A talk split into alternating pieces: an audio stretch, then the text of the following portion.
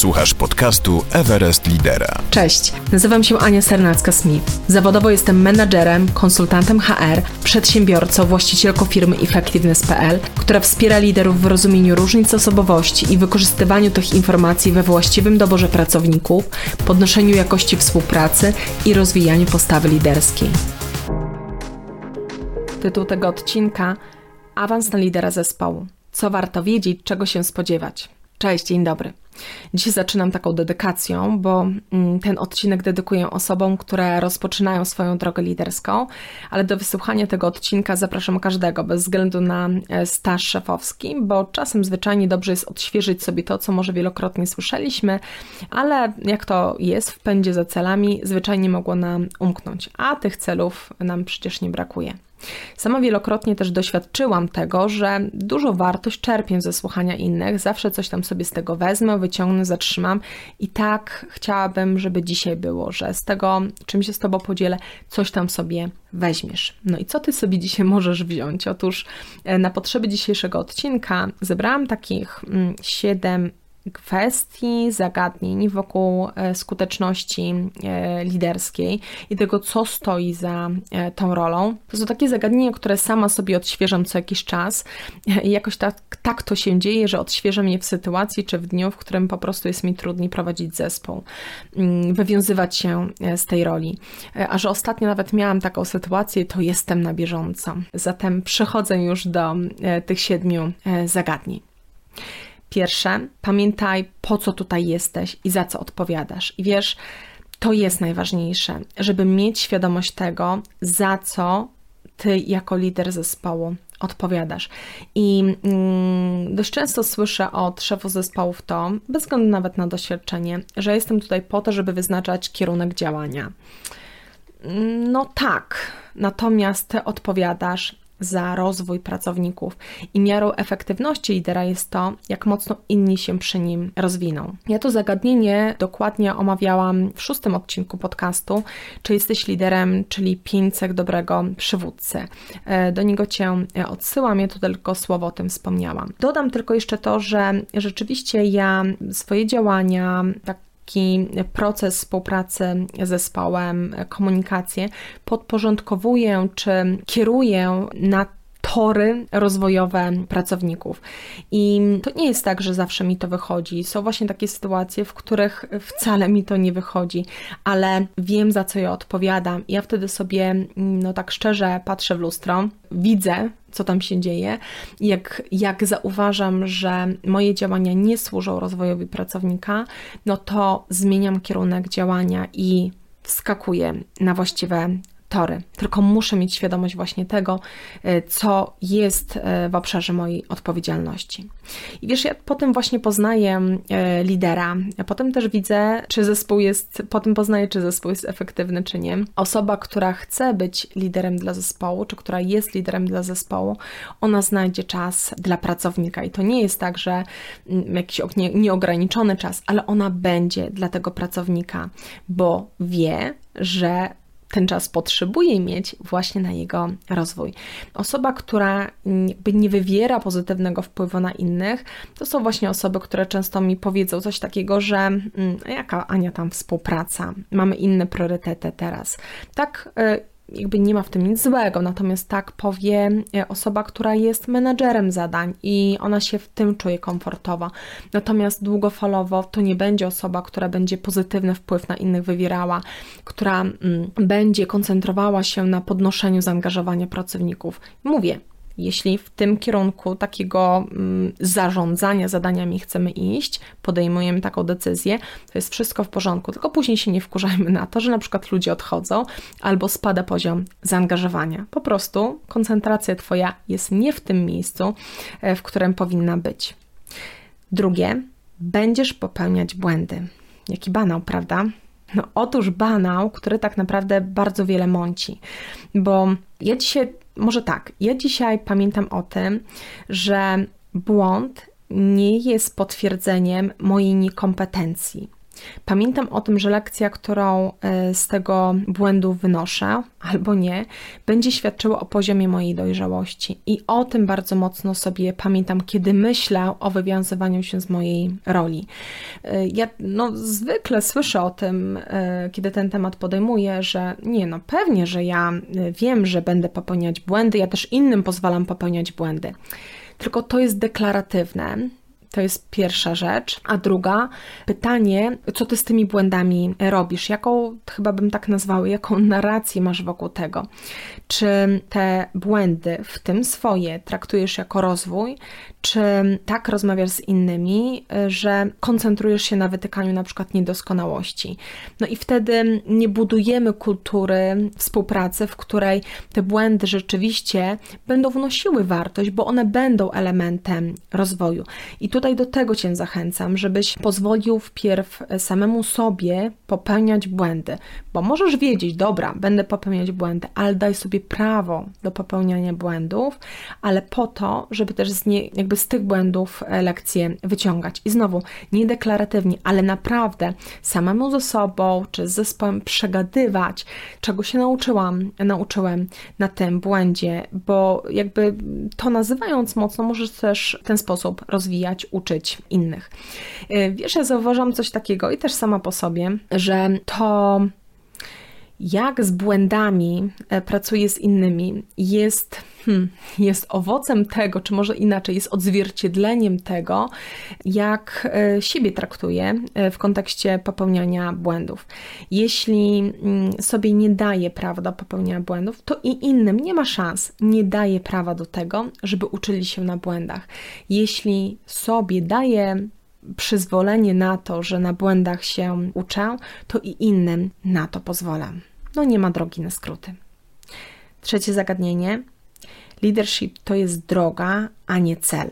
No a skoro droga, to tam będziesz mierzyć się z takimi e, zagadnieniami, które są nowe, które są nieznane, które nie będą łatwe, które e, będą wymagały różnego niż dotąd podejścia do pracowników, a to dlatego, że po prostu ludzie są różni i my tego bardzo nie doceniamy, ale ja obserwuję, że ta rzeczywistość, w której obecnie się znajdujemy, tak wiele zmian, taka potrzeba dostosowania się do sytuacji elastyczności, ona też wymaga E, zupełnie innego podejścia do pracownika. Ona wymaga dużej, e, takiej silnej, nie dużej, silnej indywidualizacji, bardzo takiego jednostkowego podejścia, takiego chciałam powiedzieć tak brzydko po angielsku, takiego customowego podejścia, nie takiego indywidualnego podejścia do pracownika.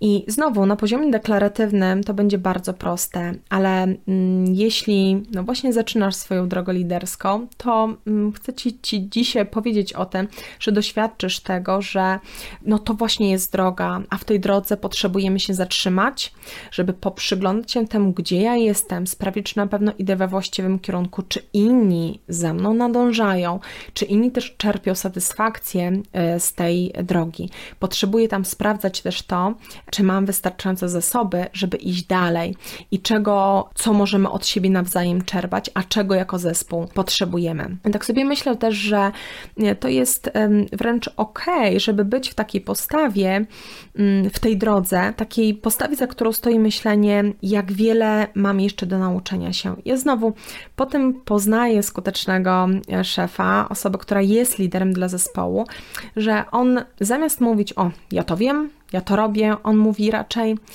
zatrzymaj się, powiedz mi coś więcej o tym, albo dajesz mi do myślenia, biorą sobie z tego to czy tamto.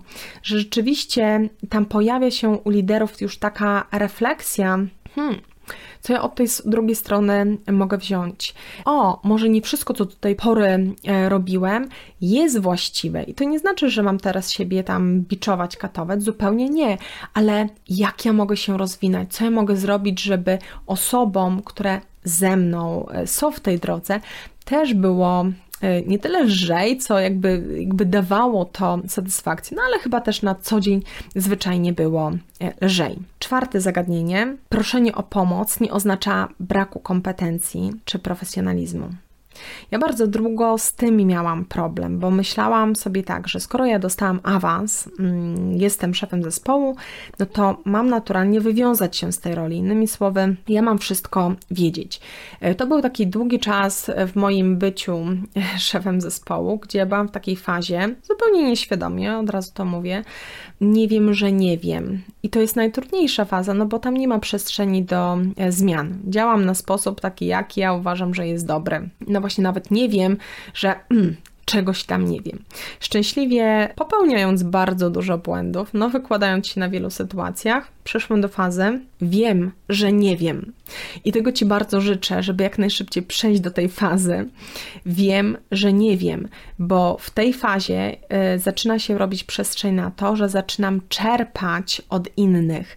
Pozwalam sobie na proszenie innych o pomoc. Nie dlatego, że jestem słaby, słaba, tylko dlatego, że właśnie chcę się rozwijać swojej roli. Chcę czerpać od tych, którzy mają może większe doświadczenie, może mają inną e, perspektywę. No i właśnie w tej szczęśliwie fazie wiem, że nie wiem, zaczęłam no właśnie prosić o pomoc e, szefa, znalazłam sobie mentora.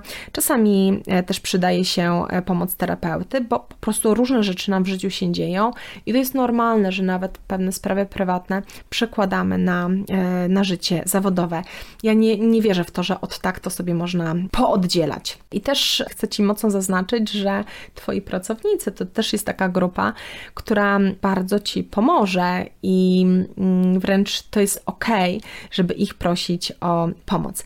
Mm, ja nagram wokół tego proszenia o pomoc e, zupełnie odrębny odcinek, ale tylko tu na to chciałam zwrócić uwagę, że to jest ok, żeby prosić o pomoc i to nie znaczy, że jesteś słaby. Wręcz przeciwnie, to tylko będzie jakby świadczyło o Twoim nastawieniu na rozwój. Ja nawet ostatnio miałam taką sytuację z zespołem, e, że mm, pomyślałam sobie, dobra, dobra, weź już tam nie zgrywaj bohaterki. No i powiedziałam zespołowi, że już po prostu znowu dochodzę do takiego momentu, w którym czuję, że już jestem przytłoczona e, nadmiarem, przytłoczona jakby zadaniami, tego jest po prostu za dużo, no i już czuję się pod ścianą i coraz częściej takie momenty się zdarzają. I poprosiłam tutaj zespołu o pomoc e, w tym, żebyśmy e, sobie przyjrzały się z dziewczynami, jak na przykład inaczej porozdzielać długofalowo zadania, żebym właśnie już tak często nie była pod tą ścianą. I uwaga, naprawdę mi pomogły i przepracowałyśmy to szybciej niż ja samodzielnie bym to zrobiła. Kolejne zagadnienie. Nie jesteś już jednym z nich. Mocne, co? Może dla niektórych oczywiste, ale zapewniam cię, że nie, nie dla wszystkich. To jest też coś, o czym e, ja sobie często e, przypominam. I o cóż mi tutaj chodzi?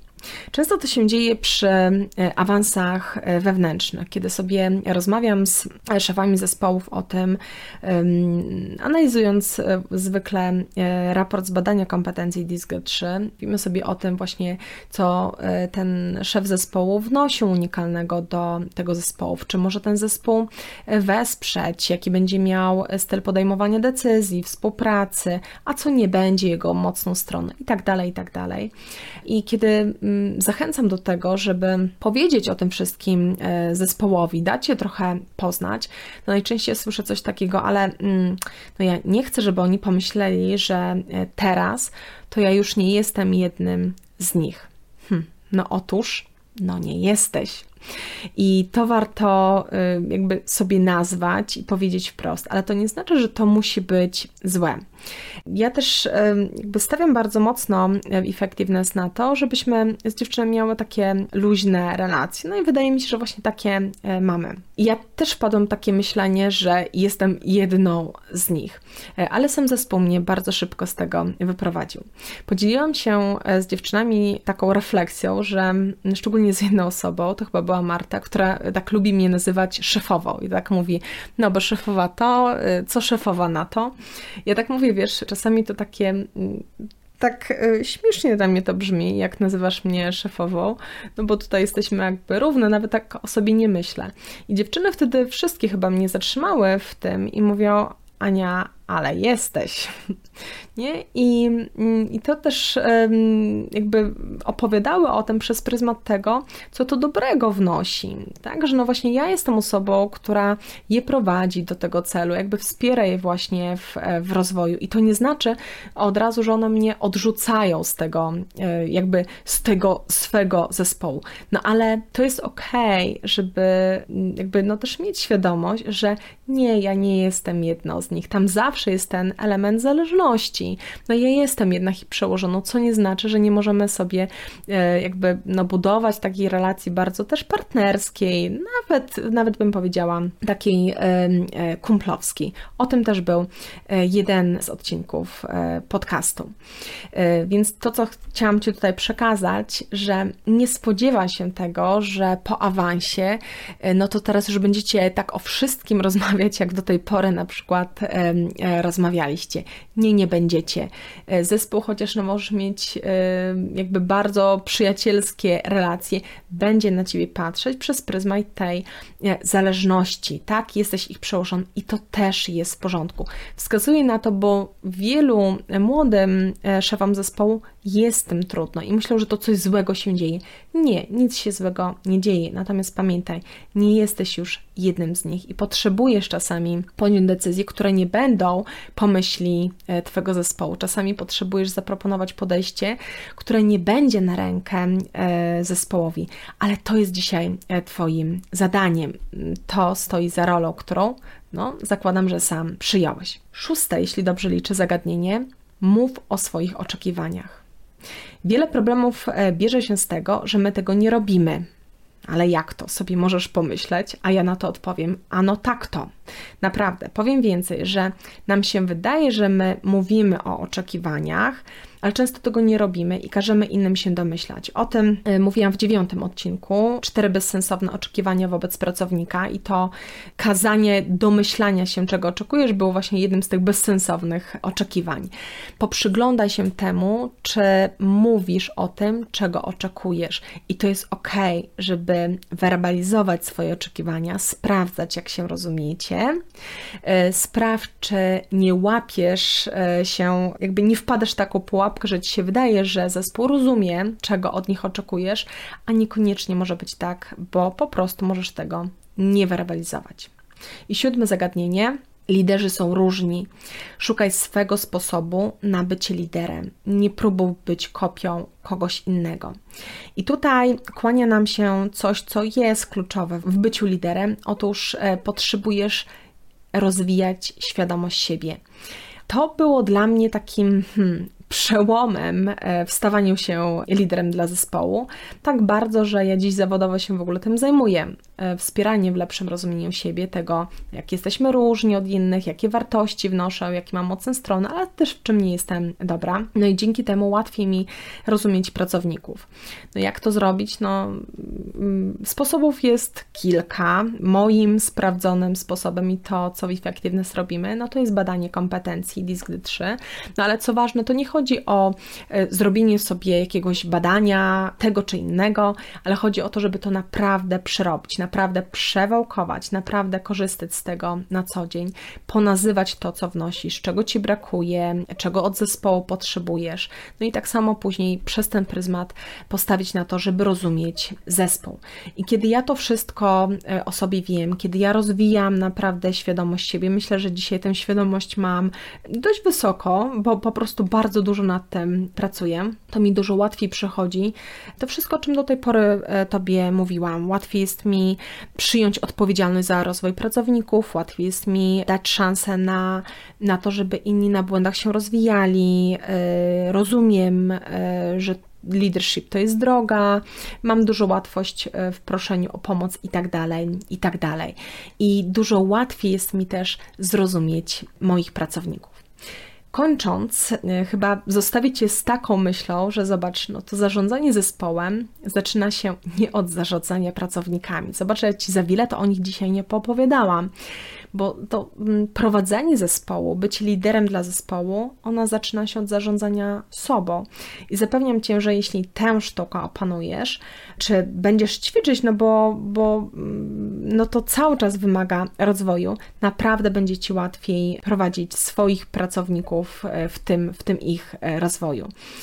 I to, co sobie ja w ogóle biorę z, z różnych jakichś takich moich przemyśleń, z, e, z doświadczenia e, moich mentorów, to to, że bycie liderem naprawdę wymaga pokory.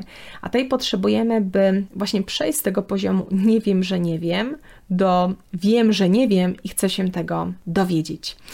I tu chyba postawię kropkę i tego Ci życzę, żebyś jak najszybciej do tego etapu przeszedł, do tego etapu, gdzie wiem, że nie wiem i chcę się dowiedzieć, że jestem otwarty na to, żeby samemu, samej się rozwijać, bo za tym pójdzie też rozwój pracowników. No i na koniec Zapraszam Cię naturalnie do śledzenia kolejnych odcinków, tematów ważnych w byciu liderem, choć nie zawsze wygodnych.